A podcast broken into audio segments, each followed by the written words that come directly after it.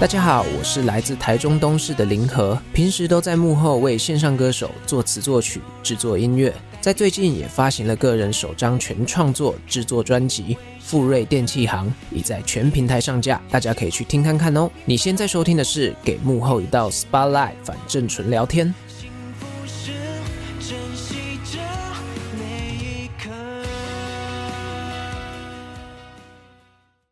行工程的大概前两个月吧，我们就已经出了大事了。什么大事？哎，就是有点像连续剧那样子，就是可怕的厂商、嗯、让我们陷入财务非常困窘的状态。那时候都已经做到一半，然后我要去跟就是工班谈退场，其实是非常难堪的。但是那一天就是的最后他们离开，然后这边就是你知道一团乱嘛，一个施工到一半的状态。对对，然后。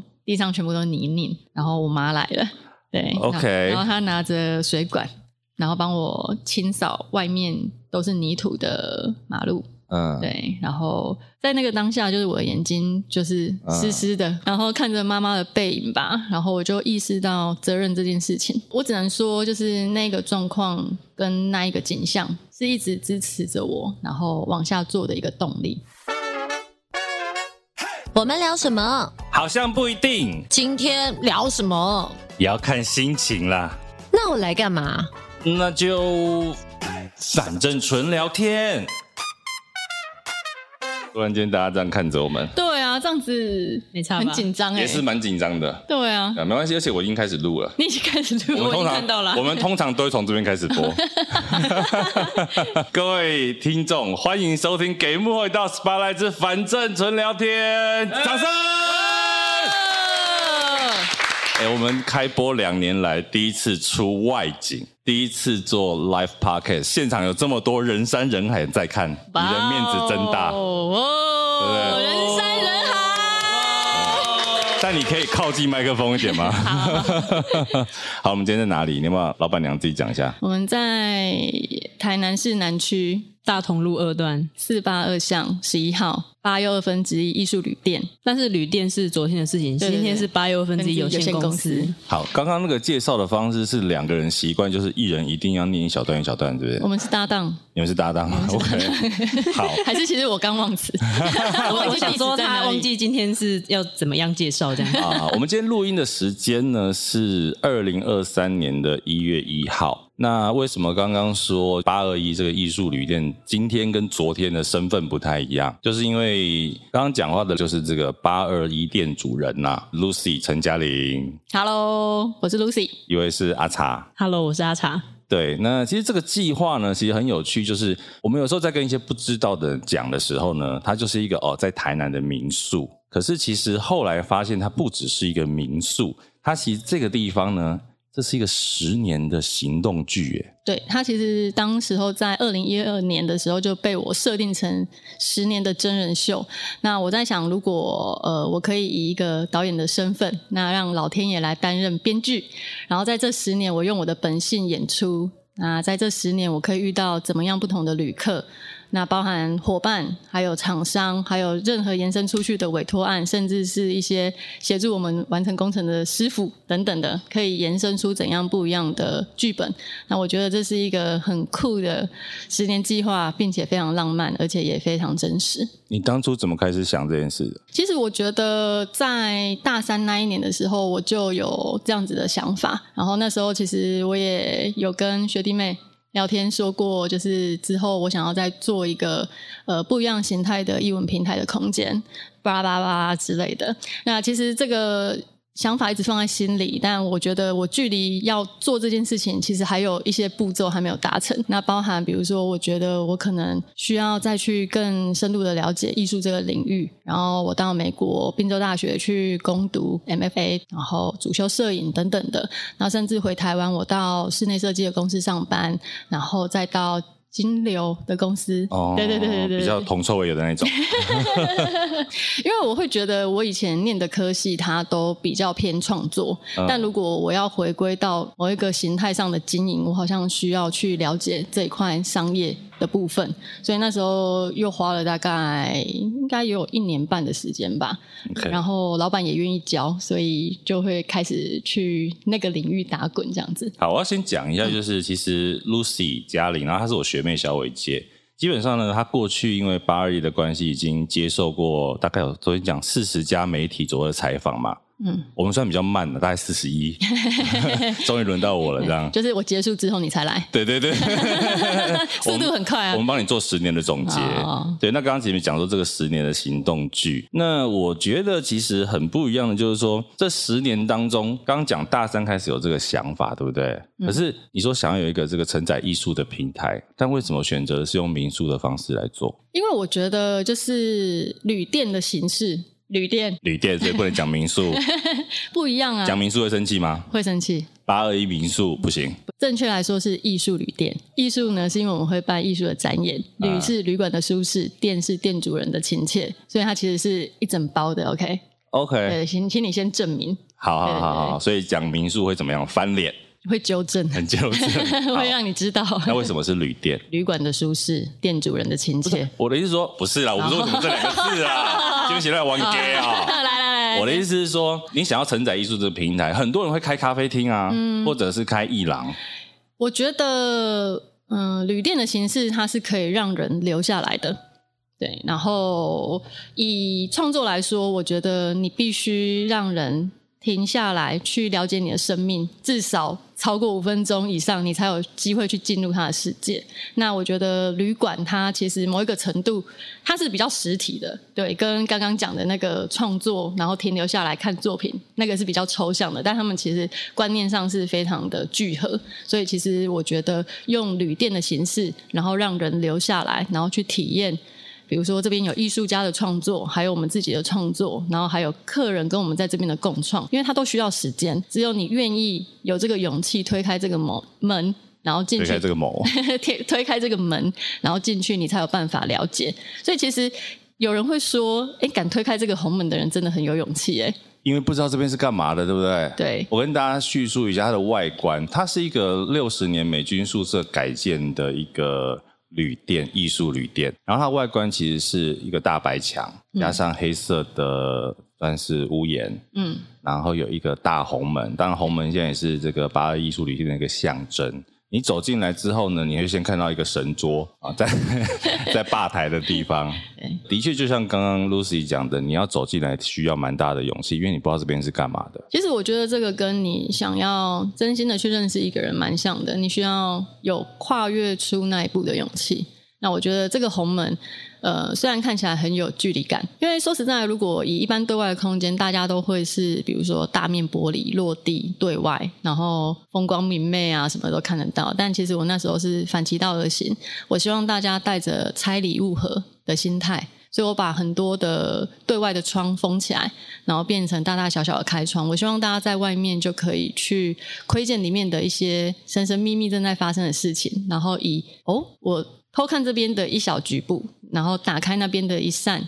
进来之后，它的整体会是怎样？我希望大家是可以有一点点 motivation，自己去拼凑出来，而不是我把所有东西都掏出来在你面前，而是你主动走向我，然后去把这个画面建构出来。所以，其实，在这个过程里面，我也希望引发他们同时用脑袋在创作的这个心情。我觉得当你的客人压力很大，哎，压力很大。之前曾经有一个姐姐说，所以我要念一点书才能来店嘛，没念书不能来，很激烈。对，因为我自己的工作是做活动，我们的工作内容常常就是搭建了一个舞台，嗯，然后在上面演出一些可能有脚本、可能没有脚本的东西。可是八二一它的这个所谓十年的概念，就是说他在做的是也是搭建了一个艺术旅店这个舞台，然后很多人在这边来来往往，留下很多故事。其实包括我们今天现场的这一些正在看我们录音的观众，也都是过去的旅客。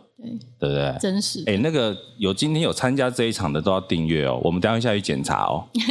好，那今天我们现场呢，刚刚除了 Lucy 跟阿茶之外，现场也有一位有麦克风的人，他也是算是常驻的旅客。基本上据说他是这个店的头号粉丝奖的入围者，然后他是最快收集到这个旅店里面七间房间所有住过的人。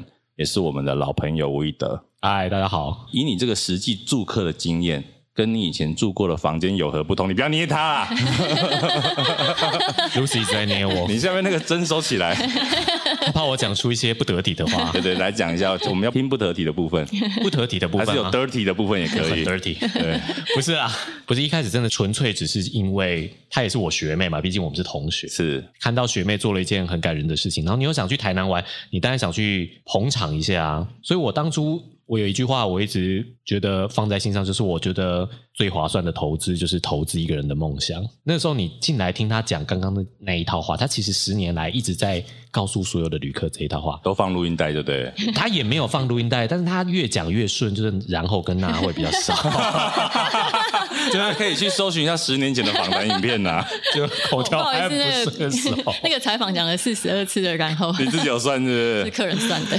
哦，笑容说好坏啊，怎么都没有帮他剪掉呢？我们回去剪接的时候算一下今天的好了。今天的已经很少很多，对对，现在听起来很好了。对，那你会觉得说啊，他抱持了这样热情，而且一直的对每一位。来访的旅客都灌注这样的热情，这件事情是很难得的。所以一开始我当然是抱持着啊，因为大家都是自己人嘛，那我们总是要来捧场的心态。还要收钱吧？当然收钱，有收有收有收，有收有收。但后来真的来到太多次，他还真的有给我 discount。哎呦，你不要讲太出太出来，现场很多人在听哦，没有没有，会被比较哦。等下，因为他是最早收集满七间的人，这个哦，你要知道，刚来的时候他的旅店都没有客满过，不是是 never 就假日也没有。刚来的时候真的因为还很新，嗯，新到我他试营运的时候我就来啦。刚来一两次的时候就觉得啊，怎么会很可怜。觉得有点冷清，可惜不是可怜，所以你是一个晚上住满七间的嘞，速度最快。没有好不好？而且我第一次、第二次来，他给我安排同一间房间，就不让人家挤满七间啊。对，但是他同一间房间已经长不一样了。那间房是插画房，我来的时候第一次来，它是一个全白的画布。这个要帮大家解释一下，那时候一开始七间房间其实是不同的艺术主题，不同的主题。对对对。所以一开始其实艺术家还没进驻之前，他有一个他原型的概念，对。然后接下来我们花了。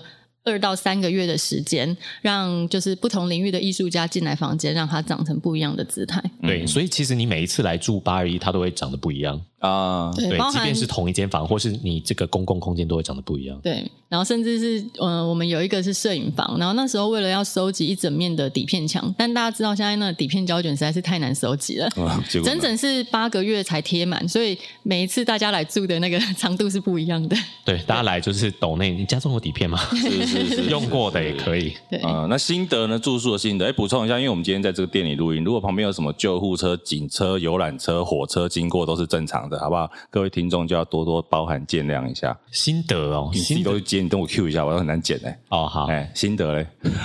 好，那我们讲回来，就是如果你住的心得，因为你当然来了之后，你觉得这个旅店跟你过去曾经参与过的住宿的饭店有何不同？不一样啊。因为当你一进来，老板娘都跟你讲了一堆的时候，你就想说：哇，糟糕了！我今天晚上要住在一个艺术品里面。哦，所以刚来的其实其实我蛮拘谨的，尤其我第一次来的时候，那一间房间是一个纯白的，就像是一个纯白的房间。真的是纯白，没有一样东西是就是那个污点就对了。对，对，对，对，我们就是里面看起来最脏的那个部分 污点。你连洗澡、睡觉跟走在那个路上，你想说，万一我刚刚等一下不小心画到墙壁脏了，那要怎么办？嗯，一开始就会有一种小心翼翼的感觉。可是大概第三次来之后，我就觉得有比较放松。就弄脏了，我就弄脏。不是第三次来，他就开始叫我进行一些店内的工程的帮忙，好不好？对对对，在这边有一个非常有趣的状态，就是客人呢。都会自动变成我们的参与者，然后进行呃任何的一项正在发生的事情。除了我们呃比如说店里会举办的一些 project 之外，然后如果他们看到我们忙不过来，可能就会来帮忙一起。端餐盘啊，饮料啊给客人，然后我们在外面刷油漆，他们就会自动说：“哎，需要帮忙吗？”对，我我不知道为什么会有这么，我不记得我是自动的。你这边是八二一还是 Baby Boss？Baby Boss，你还以为是打 打工换宿？其实没有，打工不换宿，打工不换宿，打工来你还是要还是要付钱。对，那刚好提到我们阿茶，阿茶其实因为不是一开始加入嘛，其实阿茶算是被你的这个感召。一零四一零。零四一零四来，然后后来离开过又回来，算是变得精神感召回来的。阿茶在这几年当中看到了什么东西？为什么你会离开，然后又回来到这个八二一？因为我觉得在这边工作会让我有一种很快乐的感觉。对，怎么样？喝了快乐水？没有啊，声音听起来不快。那个福仔水就是一进来，你推开我们就会开始一点下药下药。他今天真的很累。对，不好意思，声音听起来比较累。那没事，你说。主要呢是因为我觉得这里给我的感觉很不一样。那我进来的时候，我发现这里会给呃员工有很多发挥的空间，他并不会去限制你。哎，你今天一定要怎么做？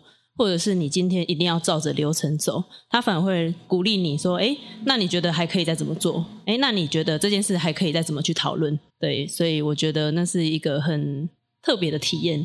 那在这个体验，我会得到很多不同的感受跟不同的快乐。那有没有过什么样的经验？就是你刚举例的，他让你自由发挥，Lucy 让你自由发挥的事情。嗯，比如说像是我们最基础的就是一刚开始进来的时候，我们会需要去练习摆沙拉盘。对，那沙拉盘这个部分，我们是完全没有食材一定要放在哪里的，而且每次的食材都不一样。对，因为我们每我们每一天都会去市场买采买新鲜的食材。嗯、那补充一下，阿茶本身自己是学料理的，对不对？对，我是学料理的。对对对。对，但是因为我学的料理，它其实会有一定的 SOP。对，我之前是在餐厅工作，那餐厅会有一定的流程，需要照着那个流程走。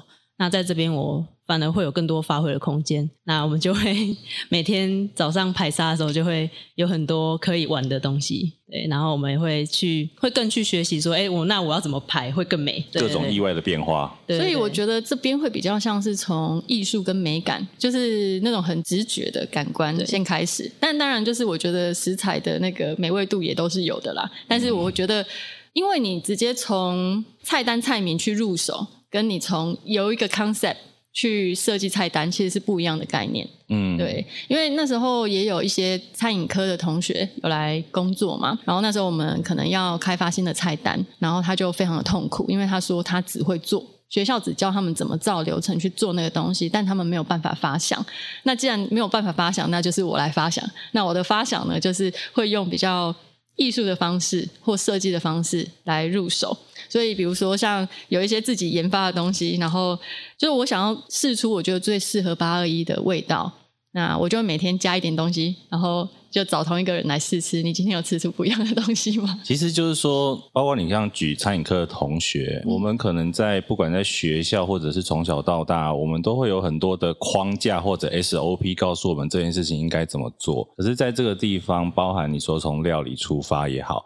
或者甚至旅店的经营，嗯、对服务各种其实是没有 SOP 的，它照着一些是跳脱框架的方式在做。我我觉得就是这个也是我来做这件事情有趣的地方，因为对我来讲，我不是餐饮背景，然后我也没有呃旅宿服务的经验，对那。但那时候我弟给我的最大的鼓励，他就说：“因为你没有包袱啊，你可以去 create 任何可能的形式，这样。嗯”那对我棉被随便丢这样，没有啦，那种就是旅馆的舒适的部分，啊 啊对，基本还是要有啊，还是要有。但是说实在的，一开始我们的比如说旅店的打理，就是我们没有注意到那么多细节，没有注意到那么多细节，直到我们用了一个在星级饭店。工作过的员工，他来教我们怎么做这些折线。那一次之后，我们才知道，哇，原来差别在这里。服务升级，对，服务升级，然后反过来变成他来教我们这个折线怎么做。然后我就说，天哪，原来就是细节就在这里。然后我学会之后，就会去教其他的同事这个东西要怎么做，然后他就会有那个规格。对，因为一开始就真的比较民宿的 feel，对，就是软软的这样子，对，但你没有注意到，因为没有人提醒你，你就没有发现。包含比如说，垃圾桶的那个塑胶袋，对，你要怎么做？因为全打开之后再去把它弄紧，它就会很蓬，就会不美。嗯，嗯，所以那个同事就是跟我们说，你只能打开折，对，然后用其他的撑开，这样就会很平。对，所以其实很多细节你在空间里面你感受到那个协调，其实是因为你。讲究了每一个小部分，嗯、所以你一进去之后觉得的舒适，是因为有人认真帮你打理过所有的细节。懂，好，所以其实在，在呃，我为什么这次会来这边录这个 live podcast？因为其实我们在昨天的下午，也就是二零二二年的十二月三十一号，这个所谓八二一艺术旅店的最后一天，做了一个十年有成回顾的颁奖典礼。那这个大概五个小时左右的颁奖典礼呢，其实我们看到了很多曾经在这边发生过的故事跟人物。那我们等一下也可以来分享一些啊，但我一定讲不完哈，因为十年的东西实在太多了。太多。对对对，所以我们会下来，主要是因为昨天做了这一场典礼，绝对不是专门下来录音的，没有那么重要。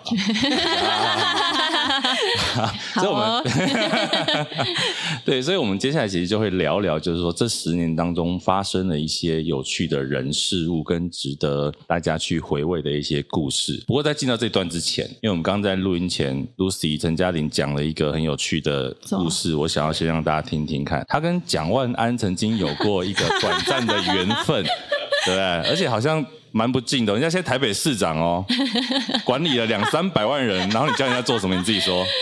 哎呦，因为我们其实之前在学校念书研究所的时候，就是时间上是有重叠的。然后有一次我们就是在一个朋友宿舍的派对里面，就是遇见了。但那时候其实我不知道他就是蒋万安本人。嗯。然后因为他那一天是比较晚上来，然后他就很客气的说：“那。”还有什么东西要采买？然后我就看着他下去买果汁。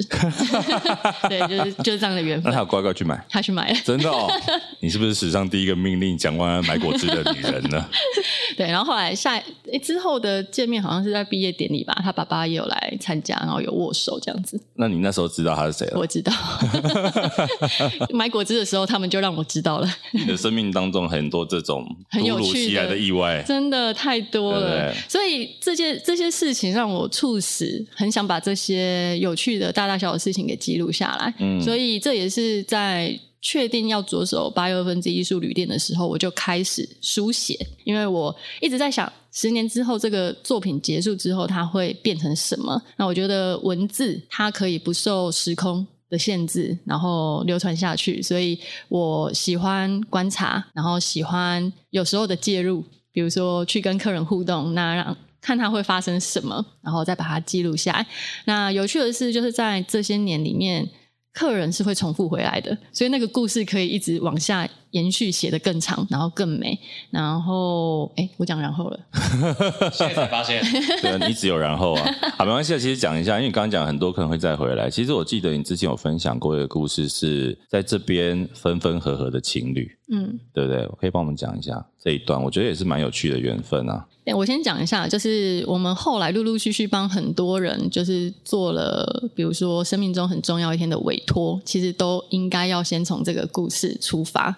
对，在二零一三年，然后我们开始经营的时候，然后我记得是双十连假，然后有一个男生吧，在。应该是一个礼拜之前，结果那时候还有房间，然后总之他想要订房啦，然后他就跟我说，想要请问，就是刚刚那个吴以德住的那一间插画房还有没有房间？这样，那在信里面呢，他就说他特别选这一间房间是因为他的女友喜欢红色跟白色，所以他觉得这个房间很适合做他们这次旅行的房间，然后问我如果还有的话，能不能为他保留？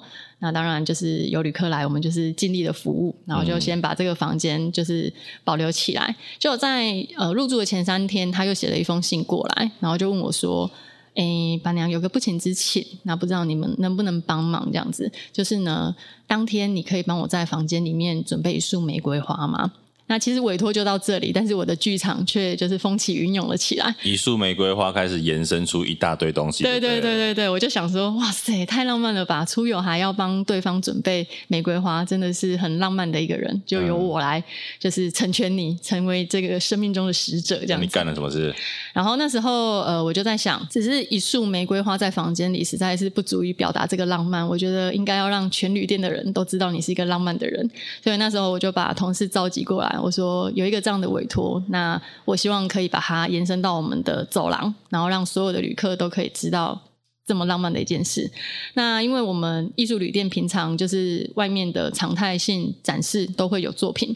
所以其实是为了他们要入住之前，我们把所有的作品都拆掉。嗯，对，然后呃，那时候也有在这边打工的同事是成大医学院的，然后我就请他去买试管，因为他知道哪边买 对，请他去买试管，嗯，然后请那个常去逛花店的同事帮我买玫瑰花，嗯，然后一个比较常做那个手作的同事跟我爬上爬下，拿着梯子，然后我们从户外的那个走廊一排大概四十多个试管吧，然后我们。就当天他们入住之前，把玫瑰花一根一根的插到在里面试管里面，所以人家跟你要一根，你弄他要一束，他要一束，对我给他全一排一世界 一一整个世界，没有那一束还在房间里也有啦，对对对对对，然后只是再多增加，但这些其实我都没有告诉他，是。是我自己想做，对我想要为他制造最大的浪漫，这样你比他浪漫多了，感觉。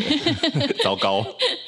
不会，他他他的故事很棒。嗯，然后总之呢，就是呃这些事情都没有在旅客的预期之下，然后我们默默的进行。然后当天我们甚至很三八，就是穿了红色跟白色的 dress code。然后等待他们来，但是因为其实旅客订房的时候，我们不会知道他的长相，所以我们是得要他进来写的旅客资料，我才知道他到对，所以那时候他一签上他的名字的时候，我就看了他一眼，素素的，然后他眼神跟我一交汇，我们就懂了。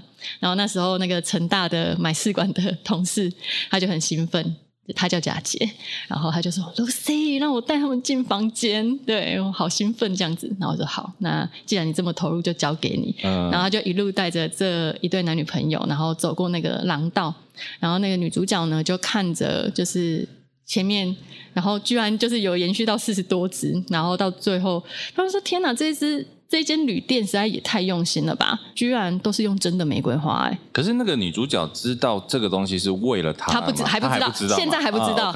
然后开了门，然后她看到那一束在她房间里，然后她就望着她男友跟同事说：“啊，所以这一切都是为了我吗？”然后同事就点点头说：“对，都是为了你。”然后再进去房间出来之后呢，那个女生跟男生眼睛都是哭肿的出来这样子，然后就想说：“好，那这一件事情我们应该已经做了一个很完美的。”处理这样，对，然后隔天早上他们就在这边用餐，然后开心的跟我们道谢离开。故事的转折是在这里，就是房务同仁那个很会折线的那一位，他就进去那个整理房间，就突然冲出来跟我说：“Lucy，他们花没有带走哎。”那我就想说，这是在开什么玩笑？What happened? 就是花的发，对，开什么玩笑？你委托我，然后我做了这一场，嗯、你没把花带走这样子，啊、然后。但这件事情你是怎么想都想不通的，怎么可能有一个委托者不把自己东西带走？结果过了三天，过了三天吧，然后那男生就写了 email 过来，然后他就跟我说：“Lucy 伴娘你好，我是前三天来这边入住的旅客谁谁谁，那在这边想要先跟你说声抱歉，当天我们没有把花带走。”然后事实上是因为就是呃家里的人很反对我们交往，然后其实这边呃那一天的住宿是我们预设最后一次的一起旅行。那我希望给他一个很美好的回忆，然后选择这间很美的旅店，然后他最喜欢的颜色，然后送他最喜欢的玫瑰花，当成我们这一段恋情的最后一站这样子。结果当天晚上说实在，我们两个。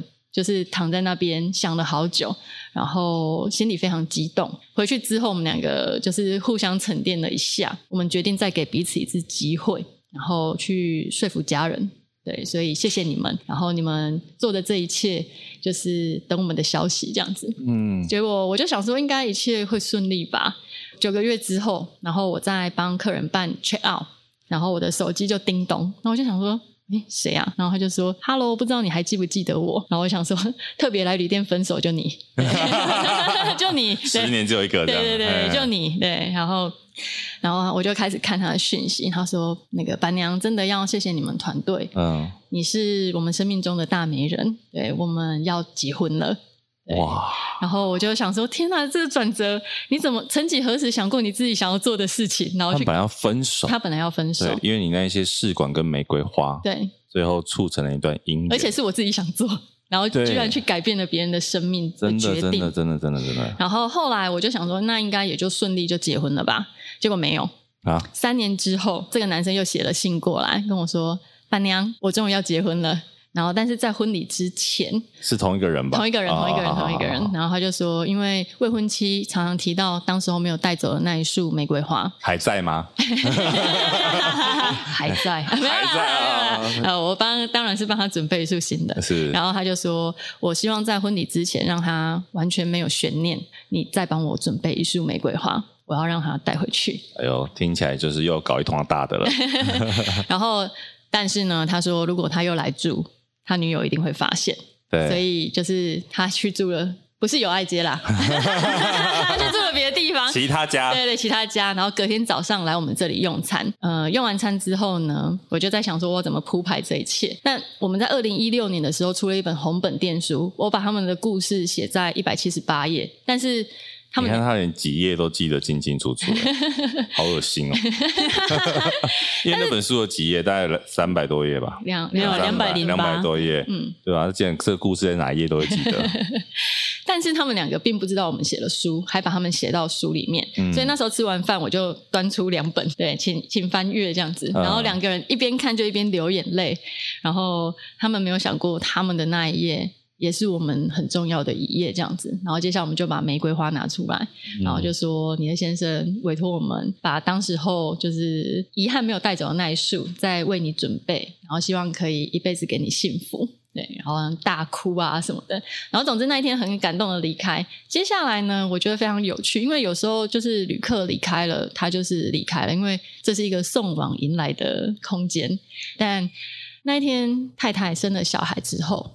然后先生立刻拍了新生儿的照片，然后 send 到粉丝团里面，跟我说：“板娘，板娘，就是我要跟你分享一个好消息，对，就是我有女儿了，对。然后虽然我老婆常常会跟我说，你干嘛就是自顾自的一直要跟别人讲我们的事情，但是她不知道是你们做的事情改变了我的生命，对，嗯、如果没有你们，不会有她这样子。”然后有趣的是，诶，小孩长大之后，他们有一次要做几代章吧。然后听说台南有一个很厉害的师傅，啊，几代章。对对对对对。然后他老婆就说：“我们要去台南，那要去台南，你要去哪里？”嗯、他说：“要去台南，我只有一个地方要去，就是八友。”赤崁楼。然后那一天他就带着女儿来，然后跟我们在红门拍照。他说：“女儿平常就是都会很。”就是过动，但是在这里特别平静，应该是因为他的出生是因为你们吧？嗯，对。然后你就会想说：天呐，你的生命到底还可以跟别人做出怎么样的连接？然后就是一年一年的演进，然后一次又一次更深化的，就会让我觉得：天呐，这太兴奋了！用生命来做创作，根本就是无比浪漫。其实我们应该改一下前面的说法。这一个八二一，它的行动剧这个舞台，其实不是只在这个空间里面，它其实延伸到更多其他这一些曾经来往的旅客，他的生命当中，他自己所在的其他空间里，都是你创造出来的舞台。但我觉得有趣的是，就是呃，在这边的客人，他们发生的一点一滴，然后或讲的一言一语，都会变成我创作的素材。嗯，对，因为我其实不会局限说那个东西。必须要现在此刻变成什么形态，但它可能会在我某一年的 project 的一个小部分，它就出现了。所以就是在这边发生的点点滴滴，它都会存放在我的脑袋里，在适时的时候，它就会跳出来，变成我的素材。好想问一个比较无聊的问题：好，年纪到了，记忆不会衰退吗？其实我觉得有点恐怖，是我的记忆力好像好的有点吓人。你可以问他查，超可怕的。怎么样？他记得什么？就是你。应该说最基础的就就是比如说客人来 check in，然后他很久没来的那种，他都可以记得。推门进来说，哎，手机号码可能是夸张了，哦、但是他进来说，哎，你是有来住过？你上次是不是住某某房间？大概是五年前，呃，可能是某一个中秋节连假，哇塞，或是你来出差吧？你那时候是不是推了一个什么行李进来？对，或者是哎，你那时候你们也是两个人来啊？我记得你们。然后客人就吓烂，下烂，然后就天哪！然后还有有时候就是会听声辨人，对。可是我觉得这是以前工作，因为我曾经有当秘书一段时间。OK，对，所以我的脑袋跟行事力要很强，所以有时候在开车的时候，就是客人打电话来问什么时候有房间，我可以立刻说出来。嗯，对，然后哪一天还有剩三个房间，对，然后什么什么的。嗯、因为刚刚其实讲了这个玫瑰的故事哈，嗯、我当然今天分享的就是我之前听到我自己很有感觉的，可是其实里面故事太多了。就是我记得有一个是一直没有来 check in 的旅客的故事，嗯、那个我觉得我其实第一次听，因为我为什么想要在节目上跟大家分享，是因为我第一次听我就有一点点眼眶热热的感觉，哎呦，老板油啦，对对对，所以我觉得这个故事可以让 Lucy 跟大家讲一下这一位一直没有来 check in 的旅客的这个故事。应该说，就是大家在这边都会看到，就是我们大部分跟客人服务的很愉悦的部分，但其实也有一些是大家没有想过的。北宋的地方啦，不是哪一种？对，哎、欸，我记得那时候是在我们二零一五年，然后办那个芭比的展览的那一天开幕派对，然后他也在一个应该是劳动节的年假那时候，然后所以。假期的时候基本上都是满房的。那我们旅店的习惯是在大概下午一点的时候，我们一定会开始联络旅客，然后确定他们抵达的时间。我希望 always 是做好服务的状态，嗯、对，ready 好，ready 好。然后我知道你几点要来，然后我就可以就是去接，好好的接待你这样子。那因为是展览的关系，所以当天我们开幕派对也会弄到比较晚，所以那一天我们其实有早一点开始联络。那陆陆续续呢，就是哎，每个客人都有联络到了，但就有一个客人的电话怎么打都打不通，对，那一直打打打打打，然后但是那时候呢，其实大部分客人很常去逛花园夜市。所以会玩到几点？你其实也很难预料，或什么就我们有时候回去先去到处玩一玩之后，最后再进饭店。对对对，但因为就是我们比较没有办法服务到那么晚。总之就是会希望大家早点就是来 check in 这样子。你现在不用呼吁了，你没有要接客了。然后这个职业病这样子。哦。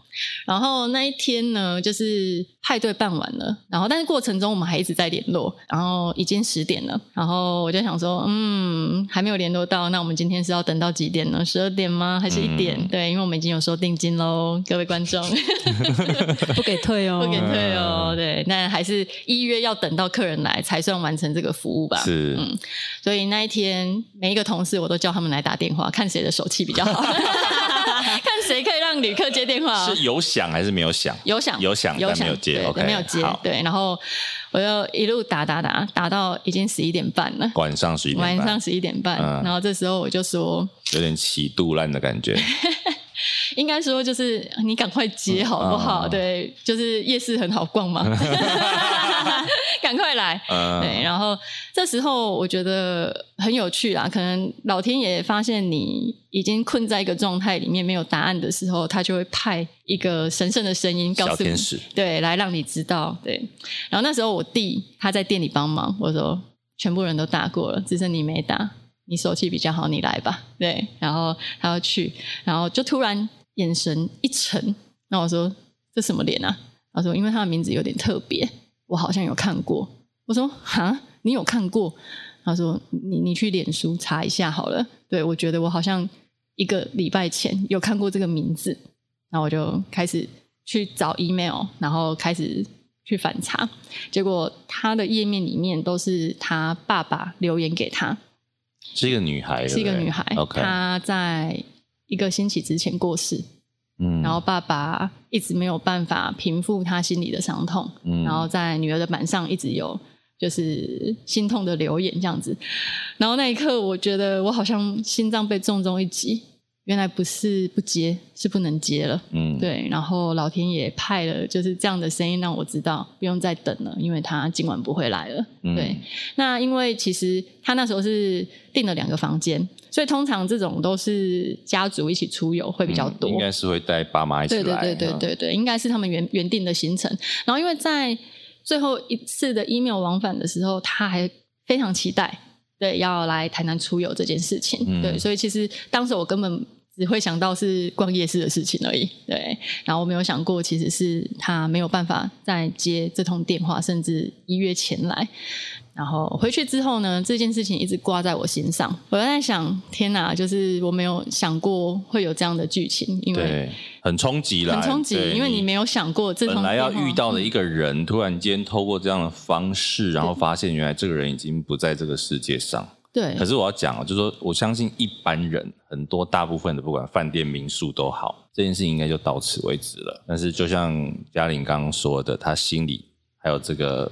放不下的事情。对，因为爸爸写的文字实在是太让人觉得刺痛。他是在很短的时间发生的，就是来得太快，他没有办法去承受的那种丧亲嘛，嗯、对的感觉。然后我就在想，如果以一间这样的旅店知道这样的事情，我能为他做些什么？所以呢，我在那一次的父亲节吧，我写了一封信给他爸爸，然后我跟他说，就是爸爸你好，就是在五月的时候，就是其实我们旅店曾经有接到女儿来这边住宿的一个 booking 这样子，那因缘机会后来发现没有办法成行的原因，然后但是我们一直在想可以为你们做些什么这样子，那如果就是有这个机会的话。我们会一直为你们保留这个房间，嗯、然后希望你们可以心情平复之后，然后一起回头来看看原本全家要一起经历看见的台南风景，这样子。我们会一直为你保留这个房间。然后后来过了一个星期之后吧，因为爸爸应该是那时候就有已读了，但他没有回我。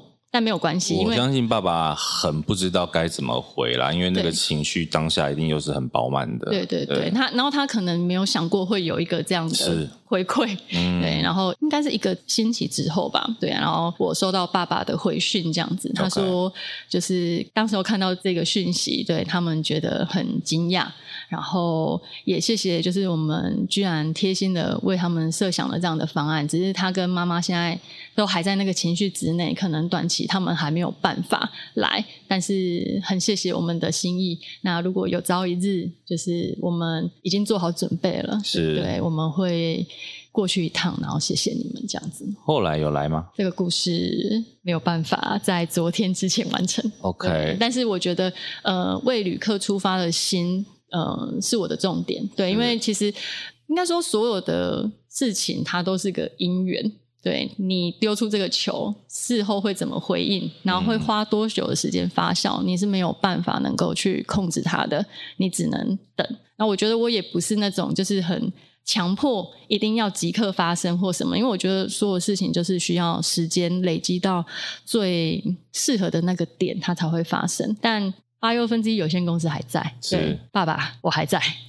对，但但我觉得，其实我相信，对爸爸来讲，有没有回来住未必是重点。嗯，嗯，重点是说，在那个当下，他收到这样的一个讯息，然后知道说，原来哦，女儿这样的安排啊，等等的。然后包括我觉得，就像你讲的，你这地方未来还在，他可能顺道经过，嗯，来看看这个地方。曾经给他那么温暖的人事物，到底是发生在什么样的空间？就我们刚刚讲，其实那个空间是延续到他们的家庭里面去的。嗯、其实昨天在看这个典礼的时候，有一段我觉得也可以来分享一下，就是呃，很多人可能都会觉得是说，故事都是旅客的故事啊，在这地方旅客来来往往等等的。可是其实有很多的段落，比如说包含了业主，包含了合作的厂商。我自己在看的过程当中，我觉得是。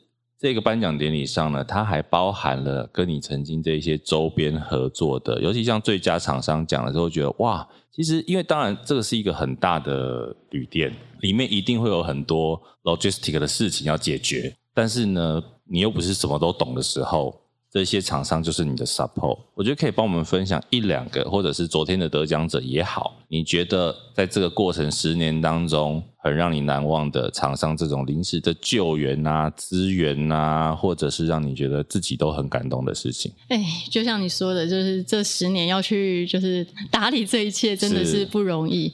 对，所以很多不懂的事情，真的是要委托这些专业者进来，然后来协助我们解决大大小小的怪。对，对，真的是太多了。但我觉得很有趣的是在，在呃过程里面，我们同时在学习，但。居然也同时跟他们 create 了一个完全不一样的，比如说服务关系。对，从就是他们原本只是来这边解决一些问题，到他们变成客人，到他们来参加我们的活动，然后到他们最后被我们受邀入围，我觉得他根本就是一件就是非常神奇的事情。他们自己可能觉得莫名其妙吧。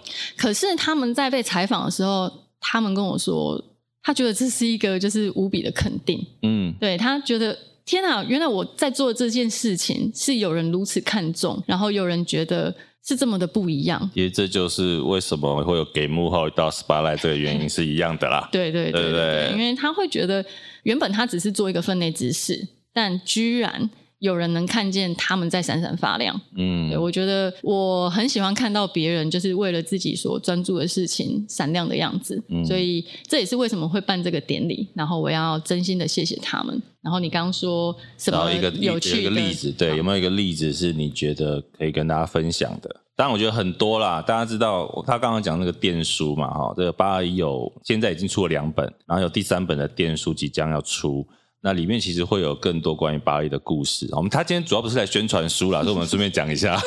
对，因为其实今天能聊的故事，当然因为时间的关系，一定不会没办法讲完，讲不完，太多了。嗯，那我们就是找一两个，你觉得像以厂商来讲，我有点想要讲木工师傅。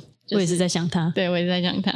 诶，因为后来啊，我们的我们委托案从个人的委托，比如说求婚庆生开始做，但是到后来就开始有一些企业的委托，那这些可能会包含空间或者是更大的辨识系统的设计。那其中呢，有一个案子是我们需要到嘉义做一个住宅的设计。嗯，然后有趣的是，这个住宅设计其实是麒麟帮我介绍的。对那时候他已经离职了。麒麟是之前的同事。对。对昨天我在控台的时候，他就坐在旁边。对对对对对，他是一路来就是非常听我的一个员工。嗯，那他介绍这个案子的时候，其实他已经不在八二一服务了，但是那是一个他的亲友的案子，而且他自己本身做空间，嗯、但他跟他们说，我推荐我老板，就是胳膊向外弯的概念啊。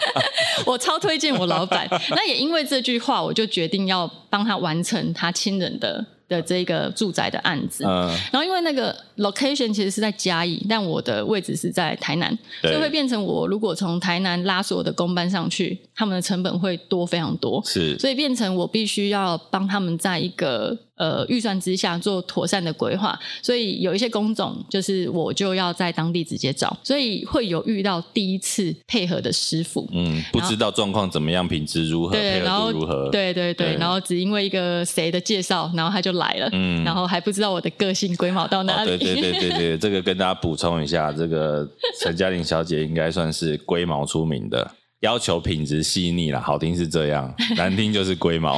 我以为我们是亲切的呢。我以为你要说，我以为我们是一样的，是吧？怎么都还不了解自己？然后那个师傅就是没头没脑的就答应了这个委托，然后来帮我做那一次的木工的工程这样子。然后在过程里面呢，就是有很多地方。就是没有办法过我的眼，比如说边边角角就是有一些锯齿状，那就是利刀不够利，嗯、对，然后等等的我都会指出来，然后巴拉巴拉巴拉，就是有很多大，就是一般人可能不会注意到，但你就是会注意到，对，你就会去跟他讲，但很多师傅就会觉得，哎，他东西做到某一个程度差不多了啦，可以八十分了，对啦，可以了啦，下班了啦，那个毛病会怎么样？对对对对对，然后师傅就在那边就是没有没有想要解决，然后就变成我要来收尾，所以。我开始去找了一些大大小小的事情来帮他修补，亲自操刀，对，亲自操刀，然后穿着高跟鞋，漂亮的洋装，哎，就是把他把他没有做好的部分，再把它收到一个比较极致的状况。嗯，那当中其中有一个东西比较麻烦，那个就非得要他本人来处理了。嗯，对。然后那一天我就是急 call 了很多次电话，因为其实我们工程会有 deadline 的压力，所以他必须要做完后面的工程才能进来，所以我必须要压着他再回来。但那时候就是他已经死命的不想回来，但因为我一直撸他，他只好回来。就那天回来之后呢，我就跟他说：“我跟你一起做。”对，嗯、所以我就把袖子卷起来，然后我就爬上去开始跟他一起做这样子。嗯、然后他从原本非常不爽，然后到我这啥戏咋当嘛不？我那高我只会折哎，没看过你这样弄的啦。对对对，嗯、啊高我只会折哦。然后后来我们就突然在那一瞬间有点慢慢的化解，然后有慢慢的火花，太多了，太多了，太多了。然后化解了一点，然后我们就是交谈的部分就哎比较多。他也从原本就是极度不爽，然后降趴数，然后到呃，然后马西金这样圣母简单配合你啦。然后但是就这件事情就这样。结束了，然后后来他离开之后，我们就开始进行后续的工种，包含油漆，然后所有的软装拍摄等等的。然后在我记得大部分的东西完之后，我们还有最后一次的乐色要清运。然后那时候谈的内容是他会帮我把就是这些东西载走。嗯、对，那个师傅那一天应该是七点就去了，七点二十分，他一早传了讯息来，没有没有，他不是传讯息，他是打电话给我。嗯，陈小姐，黑瓦龙在造啊。然后吼，我大家你边看每一个空间呐、啊，哦，阿里真正无能保起来呢，称赞你啦。对他，因为他其实如果只做木作工程，你不会看到后面整体被建构起来的样子。嗯。但是因为他要清运，所以他回来这个空间，他已经是已然成型的状态。看到完整，因为他木工做完的时候，当初可能漆啊什么还没上去，对对对，他看到成品长什么样。对对对对对。然后他有点被吓到，嗯，然后他就跟我说。我被咖喱工拍谁？因为一开始我们在你被这个件行动，对，嗯、然后所以当时候对你语言上有一点嗯不客气，哎呀，然后我被咖喱工拍谁这样子？被专业认可，被专业认可，嗯、而且用作品说服他。对。对，然后他的态度改变了，而且我我觉得这个就是说，像我们自己做这个行业也是，很多时候你就是用行动去证明一些事情，真的是需要。其实说真的，我们一定会看到，比如说我们自己在娱乐圈或影视圈，你一定会看到想要要求对方做成怎么样的人，是用骂的，嗯，对，是用声嘶力竭的方式在骂你说你为什么达不到我的要求，嗯、可是。你的做法变成说，我就是做给你看，我要的是这样。因为我觉得我想做的是带领大家一起看到那个不一样的状态，然后它是进教。敬教是什么？身教、言教、敬教。我要用环境来，就是环境教育。对对对，来感化你。什么是敬教？以为是什么教会还是？对对对对，然后你本身是在创邪教，又变敬教是怎么样？进到邪教的意思。就是你已经在那个整个空间里，然后这里的人是怎么思考的，然后去影响你会做怎么样的处置。嗯，对，我不是直接告诉你你要怎么样怎么样，但是这里的人都是这么想，然后想要把这件事情做得完整。其实，包括我们可以更跳开来说了，因为你看，以这个故事来讲，你影响了木工的想法，然后他等一下我可以再就是讲一小个吗？可以啊，你讲啊。好，就是除了如果这种没礼貌的来宾，开玩笑，开玩笑，开玩笑。没有，诶，有一个是诶，第一年来我这里做铁工的大哥，就是八二一在做的时候，就是你们走的那个楼中楼的楼梯，其实是他来做的。嗯。然后那时候啊，就是他觉得我很麻烦，勇哥家。这样麻烦点，然后转角啊什么什么的东西很多，然后那时候他就常说我是最麻烦的陈小姐，嗯、对，这是他给我的封号，这样。抬头，抬头，抬头。赖上面的名称就是这样写。对，可能然后出去都这样。然后我记得那时候自己在做工程，其实很累，然后灰头土脸。我说在做八二一的时候，嗯、然后有一次他在那边焊铁的时候，我就跟他说：“哎，真的好好累哦。”他就说：“不会啦，如果一直快乐的话。”你就不知道什么是快乐了，对，所以人生是要有起伏的，有层次啊，对，要有层次。嗯、然后我就想说，铁工大哥，啊、你好有哲学感哦。对啊，怎么讲出这么有哲理的话？对对对，但是这句话在那时候其实给了我一点抚慰。嗯，对，因为其实，在做那个状态都是很紧绷的，但或许我突破了这个紧绷之后，我就可以真正感受到那个快乐吧。嗯、它让我延续了，对，可以去等待，才会快乐。对对对对对。嗯、然后后来呢，就是我们开始做客人的委托案，然后有一些铁建工程的时候，我又想到他了，所以我又再回去找他。是一开始他也都会觉得我都会做一些他没有想过。也不是他平常会做的事情，都不是一般人常规会用的。嗯，对，就我们变成要一起去 create 这个系统，所以他也必须要跟跟着我一起挑战。但是等他最后终究看到那个东西成品，因为其他人的东西一起配合起来，他终于知道我要哦，原来你就是要这个这样子哦，阿金这样好个北拜，我马博熊鬼这样子，然后什么什么的。然后因为我其实，在做每一个案子之后呢，我都会做一支影片，然后因为我想要让大家看见每个师傅很帅的样子，然后每个同事很照的样子，然后还有业主跟我们的关系等等的，所以我都会做一支这样的记录。然后甚至在发表之后，我会在后面写上所有的师傅的名单，然后甚至在 FB 会有一个专门的相本，做一个详实的记录。然后我有把这个相本贴给师傅，嗯、然后师傅看完说：“想那么赶我几天哦。”嫌少，你拍太少。他觉得他很，他应该要很帅啊，这样子、嗯、对，然后就很想被表扬。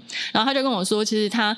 现在在做工程都很不喜欢做设计师相关的一些工作，因为就很麻烦，然后又怎么样的？嗯、但我愿意做你的，你下一个案子还有的时候记得找我，对，我愿意跟你继续配合这样。所以其实你会在过程里面就是筛选到。就是哎，跟你痛掉可以合的，嗯、然后你们有相同愿意被你蹂躏的、啊、相同的价值观，对，对，然后我们知道这件事情最后的成果，它会是不一样的，嗯，对，更超越的，所以他愿意靠近你，然后我们就可以再持续延续这个关系。而且我觉得更不容易的是被专业职人认可，又是另外一件事情，嗯，对，他跟一般的我们接触到的观众或者只是来的旅客又不太一样，不一样，对。但我想问阿茶。因为我们刚刚讲他龟毛的个性嘛，嗯、你一开始来有任何的不习惯，或是你就是觉得说，哇塞，这么龟毛，好赞哦，这样。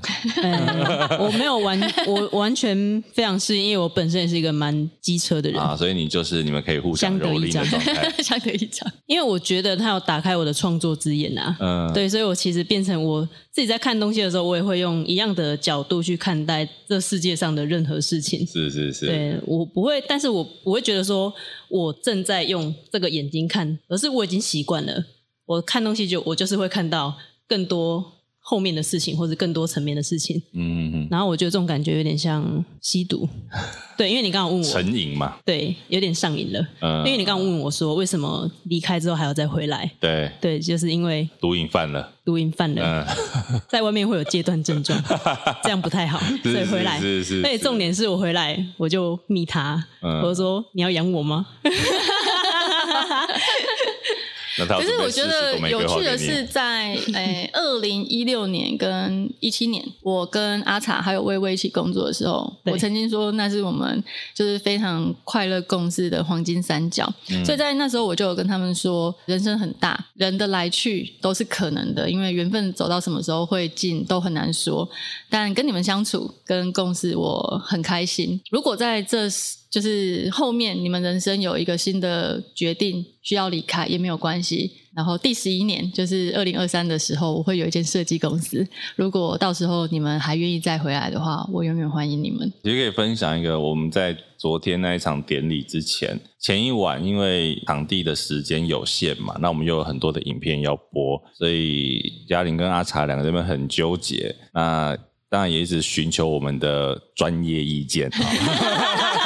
什么调快一点五倍速？对，那我就跟他，我就跟他说，不然你就影片，因为他的影片都大概二三十分钟、十分钟。我说，那你就大概调快个一点零五倍速。我不能忍受吴亦德这么美的声音 被那个压得扁扁的。对对对对，那我的意思就是说，当然这个东西我刚才讲说，其实真的观众一般人可能听不出来啊。那其实这就是对于细节的要求，可能因为我们的出发点跟两位的出发点又不太一样啊。嗯、这个这个当然是都可以理解的事情。那我们最后就是以业主的意见为主嘛。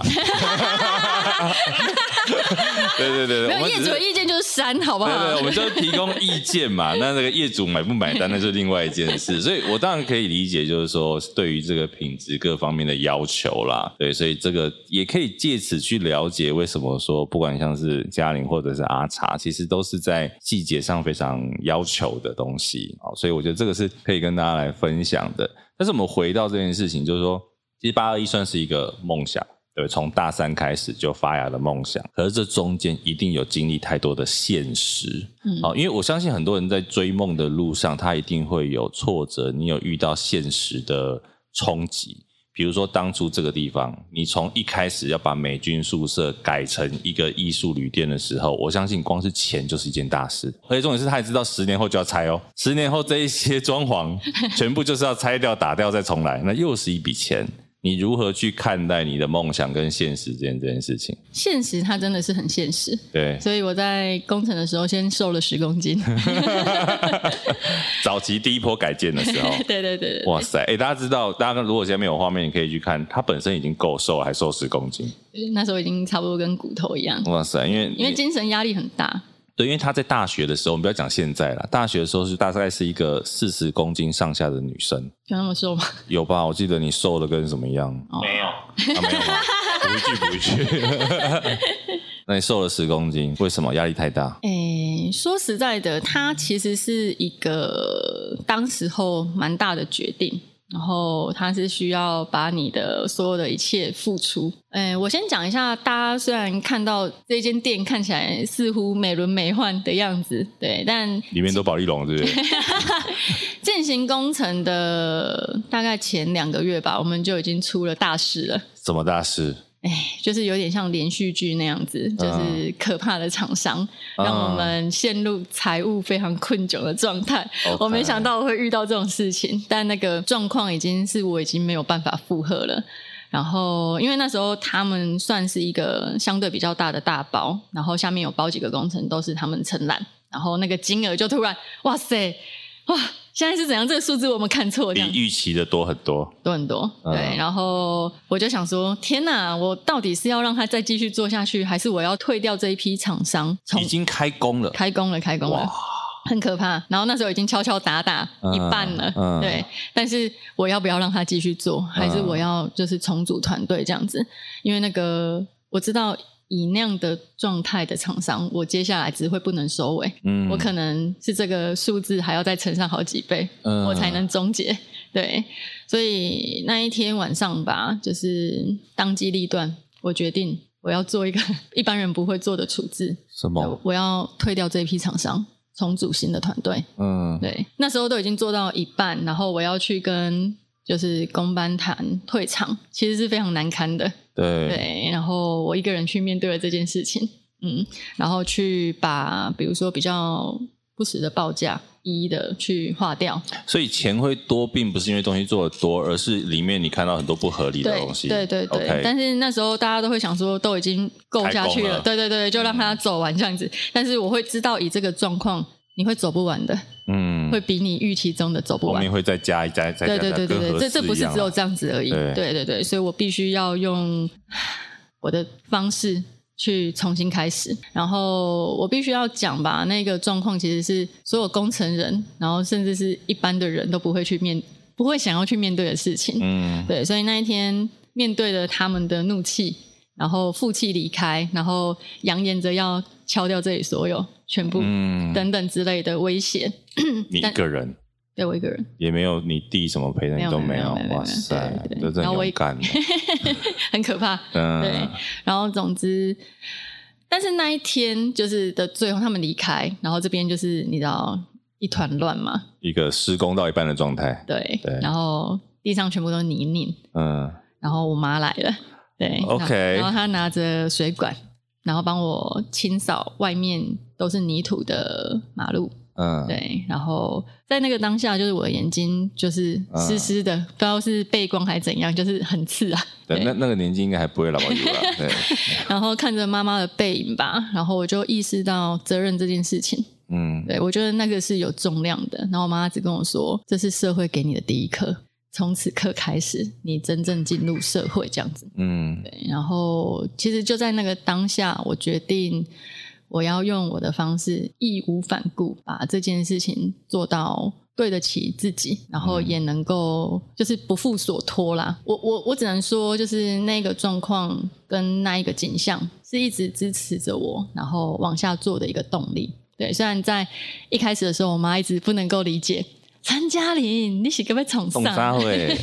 对，然后从就是你为什么要办这么多展览？你不累吗？对，然后到应该到一七年的时候吧，他开始突然问我说：“那明年要做什么计划？” 然后慢慢的就是他开始看见比较不一样的状态。然后我觉得比较有趣的是在疫情的那时候，然后我们成立了设计公司，开始做客人的委托案。嗯，然后有一次我妈就陪着我一起去。采买业主的家具或什么的，嗯、然后我还记得那一天是父亲节吧，狂风暴雨，然后我载着我妈在路上，然后我们就聊着就是做工程的事情，因为其实是在那一段时间，他看见我在家里不断的为业主联络啊，因为之前都在店里，店里对对，他比较看不到，嗯、然后在家里他很实际的看到我在工作的状况，然后从一早忙到晚，然后可能不同的业主的案子，然后什么的选什么东西怎么样的，然后发现天哪，我的女儿原来是这样子工作的，他发现原来我女儿在赚。赚钱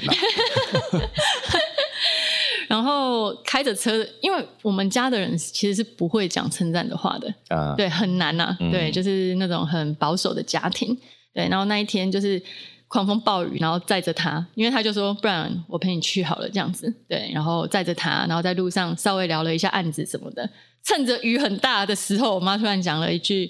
我刚刚练那折嘛是袂歹这样子，然后我就哈、嗯，你讲啥这样子？好了，我刚刚练那折袂歹啦。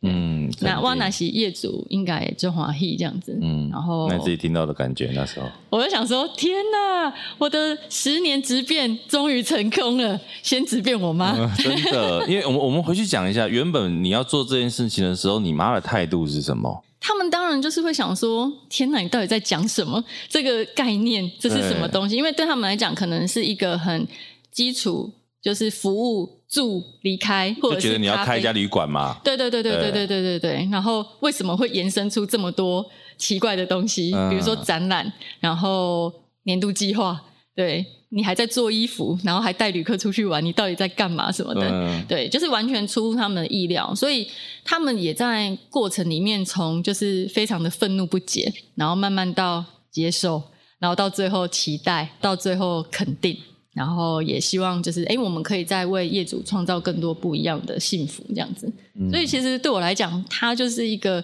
花了十年慢慢改造我妈的脑袋的一个计划之一。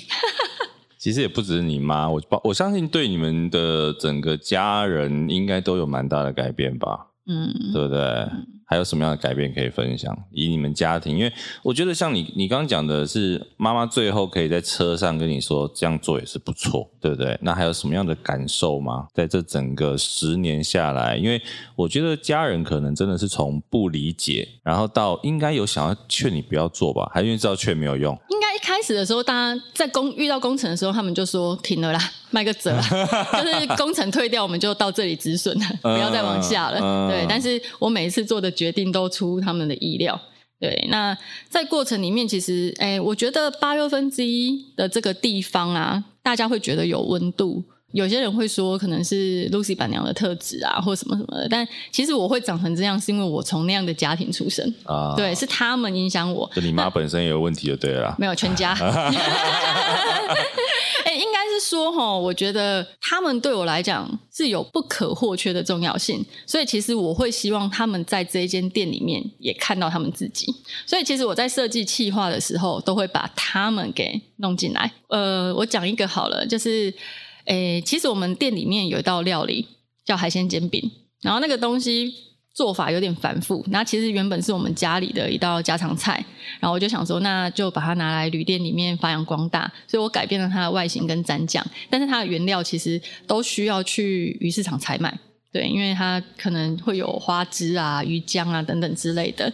然后我爸爸知道我有这个计划之后呢，他就决定他去负责采买，所以我爸就会凌晨两点多吧，嗯，去帮我买就是新鲜的那个花枝跟鱼浆，啊、去到鱼市场，对对对对对，去帮我采买，嗯、因为他只要听到嗯，女儿好像明天要做海鲜煎饼，对，然后他就会去自动采买，所以我隔天早上一起床。东西都在了，Okay. 对，然后让我可以顺利完成那那个备料这样子，然后我就会觉得，哇，我爸这样子去帮我采买，旅客也应该要去吧。所以那一年的那个月光巴士，原来啊，原来那个去鱼市场的行程是因为爸爸的关系。对对对，然后当然那一天月光巴士，我爸也去了，对，因为我想要让大家一起去体验我爸的行程，对，然后所以那个。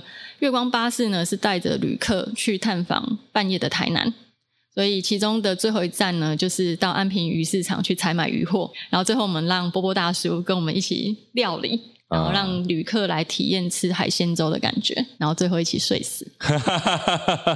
所以你看台北办那个什么白昼之夜，干什么东西，对不对？台南这边早就在弄啦，现在南北就对了。哎、欸，那个评论写到那个，想要让他发在这里。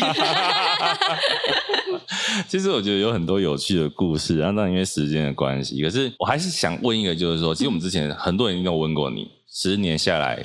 没有想要放弃，包括对，你看财务的状况、工班的状况，这么多乱七八糟的事情，可是你没有想要放弃，为什么？应该说我在大三那一年，我就决定要做这件事情。我想要做一个十年每一天都在做的创作，然后我觉得这样的真人秀它就很吻合，就是每一天做的创作。嗯、学艺术到底会不会饿死？我想要证明一下不会饿死。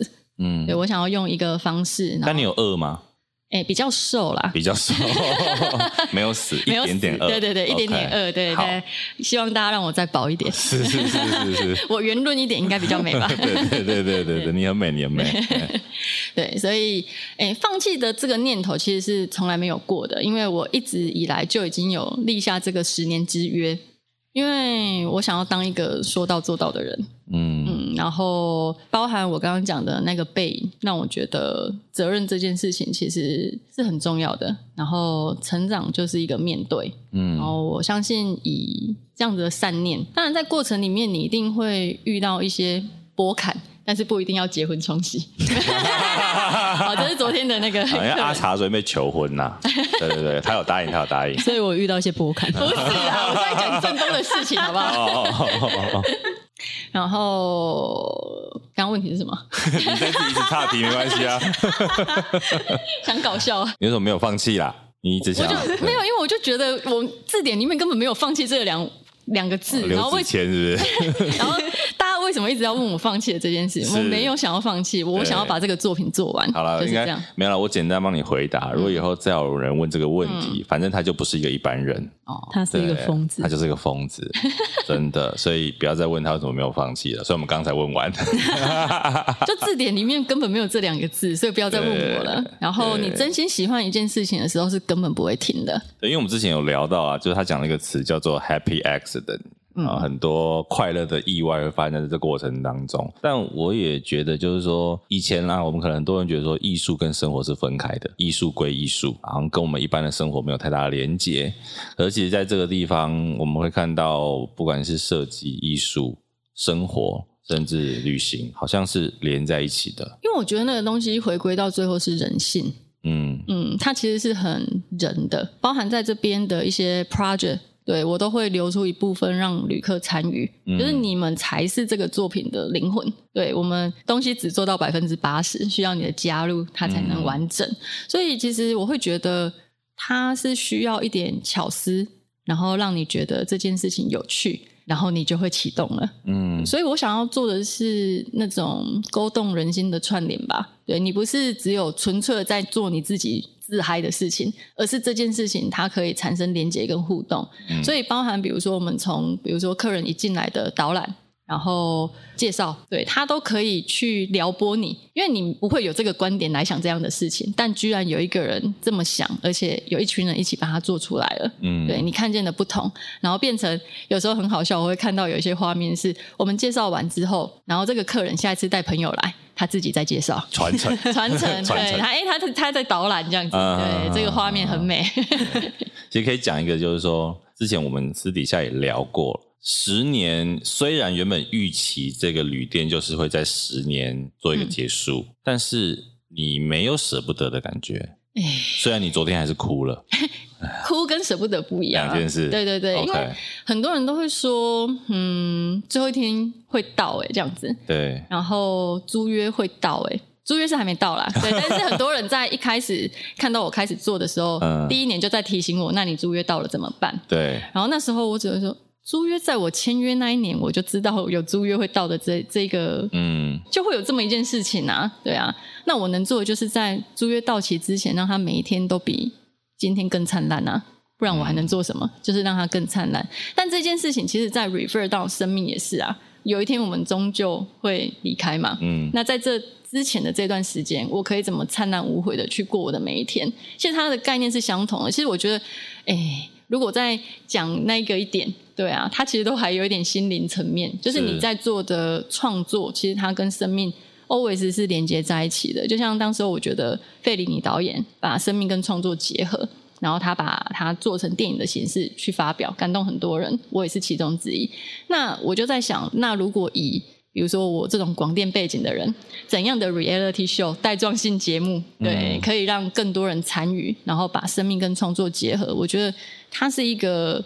很适合这样施展的场域，然后确实有很多人真人走进来，然后跟这些节目产生新的连接。嗯，对，然后在过程里面，我会把他们跟我一起发生的事情记录下来，有时候是影像，有时候是文字。对，但是一定会把它变成一个很棒的故事，再流传给更多人。因为很多人都想说，怎么可能会跟一间店的人有这种关系？太扯，怎么会？对，但它就是真实发生，我没有办法捏造啊。这些事情全部都是真实发生的。它是一个更真人版的《楚门的世界》。对，为期十年。对，为期十年。虽然《楚门的世界》看起来好像也很三四，应该三四十岁吧，但是两个小时就播完了。对你，你光是你的颁奖典礼就五个小时了，比《楚门的世界》还要长。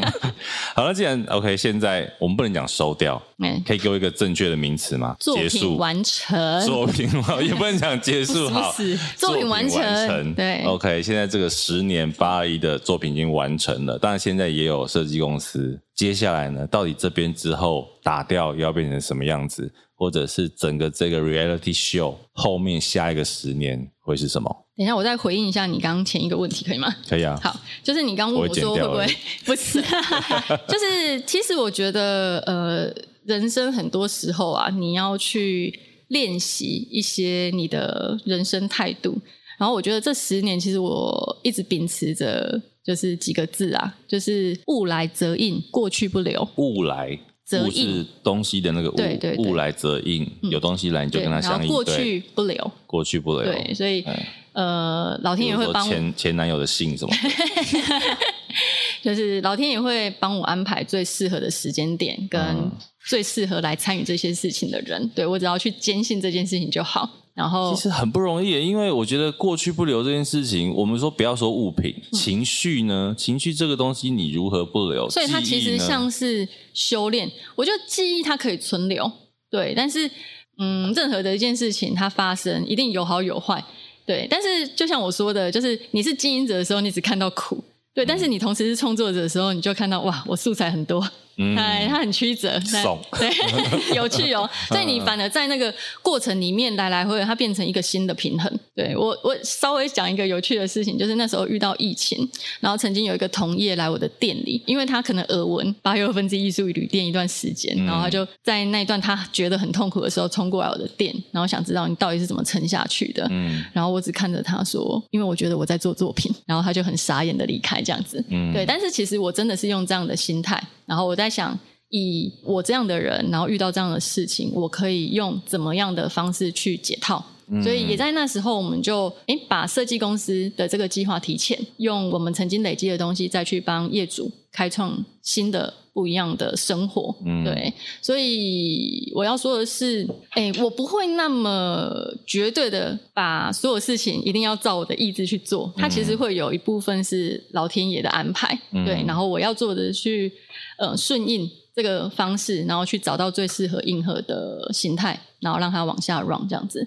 所以我会觉得不留恋也是一种艺术。所以它既然叫艺术旅店，然后我觉得呃，学会放下，它其实也是另外一个层次的哲学吧。难怪昨天有人不知道哪一位，我记得有一位颁奖人说你是邪教教主，对不对？还有宗教家是是，对对，宗教家啊，宗教家，邪教教主是我讲的是不是。其实我觉得听着就是说有一个感受啦，因为刚刚讲作品，然后你以一个雕琢作品的方式去看整个事情的时候，它其实会让你的不管是挑战或者是挫折，它变成另外一种养分。嗯、那我觉得这件事情是所有有在这个，比如说我们相关行业，你有在琢磨一个东西的。时候应该都可以理解的事，那你把这件事情套用在人生这件事情上的时候，你去雕琢你的人生，好像就没有那么痛苦了。对啊，对不对？因为它其实，在过程里面。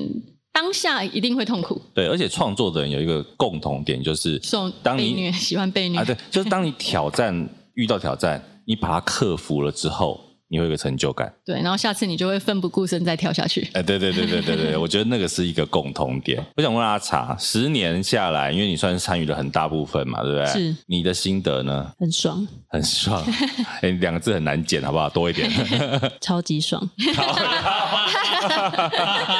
很好玩啦。嗯。对啊，因为因为我们在做的事情真的是没有范本，嗯，什么事情全部都是第一次。